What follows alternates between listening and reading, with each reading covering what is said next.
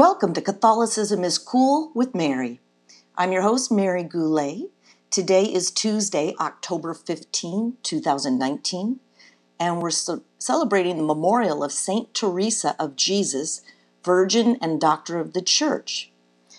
The first reading is going to be from a letter of St. Paul to the Romans, and the Gospel will be from Luke and our Rosary Mystery is one of my favorites, the Sorrowful Mysteries. Okay, let's get started. A reading from St. Paul to the Romans. Brothers and sisters, I am not ashamed of the gospel.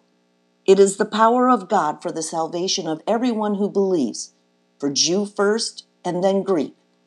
For in it is revealed the righteousness of God from faith to faith, as it is written. The one who is righteous by faith will live. The wrath of God is indeed being revealed from heaven against every impiety and wickedness of those who suppress the truth by their wickedness. For what can be known about God is evident to them, because God made it evident to them. Ever since the creation of the world, his invisible attributes of eternal power and divinity have been able to be understood and perceived in what he has made.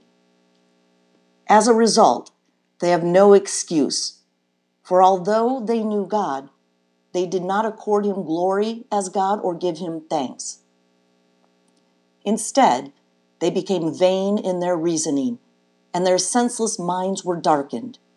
While claiming to be wise, they became fools and exchanged the glory of the immortal God for the likeness of an image of mortal man or of birds, or of four legged animals, or of snakes. Therefore, God handed them over to impurity through the lusts of their hearts, for the mutual degradation of their bodies. They exchanged the truth of God for a lie and revered and worshiped the, cre- the creature rather than the Creator, who is blessed forever. Amen. The word of the Lord. Okay, the Gospel according to Luke. After Jesus had spoken, a Pharisee invited him to dine at his home. He entered and reclined at table to eat.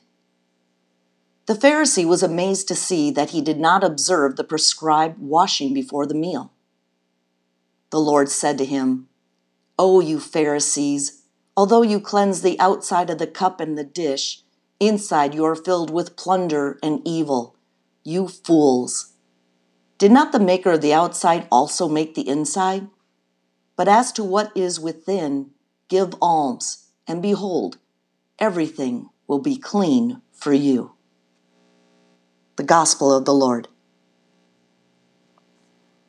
All right, go out and make it a wonderful Tuesday, glorifying God through your works.